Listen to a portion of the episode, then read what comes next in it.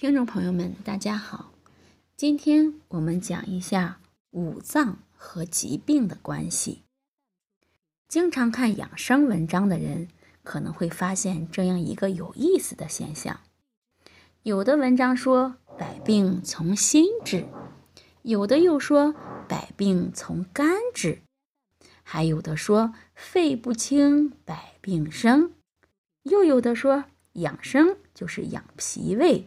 养生就是养肾，各种理论扑面而来，让人不知所措。实际上，这并不矛盾，因为养生就是养五脏，有一个脏腑不好，人就不可能健康。今天我们就对五脏的侧重点大致分类：第一，免疫力差找肺，肺。开窍于鼻，急性鼻炎是世界上发病率最高的炎症类疾病。风中，也就是空气中，都有细菌和病毒。感染发病的人都是免疫力较差的人。身体靠什么抵抗这些细菌和病毒？第一层防线就是皮毛，肺主皮毛。所以免疫力差找肺。第二，亚健康调脾胃。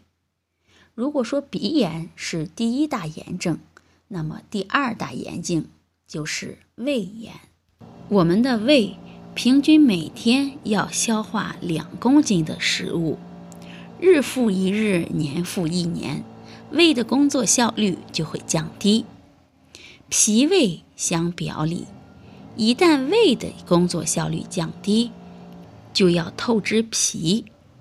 脾胃是后天之本，脾胃功能下降，人就会营养能量不足，从而引发亚健康。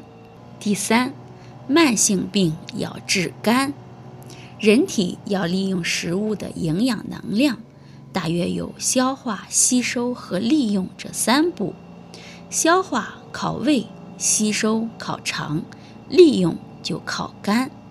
心是生命管家，肝是健康管家。所以说，百病从肝治。第四，百病调心。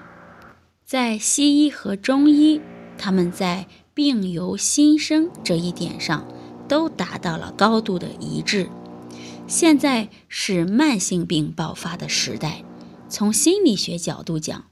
这跟现在人多少都有些心理问题有关。第五，长寿养肾。从中医角度看，肾是先天之本，肾与生命同寿，养肾就是养命。从治疗角度看，肾脏疾病最为难治，不光是因为肾脏细胞不可再生。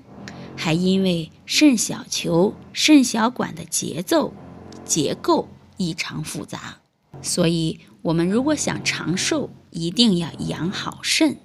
好，今天这些对于五脏的分析，希望能对大家起到帮助。欢迎大家关注、评论和点赞。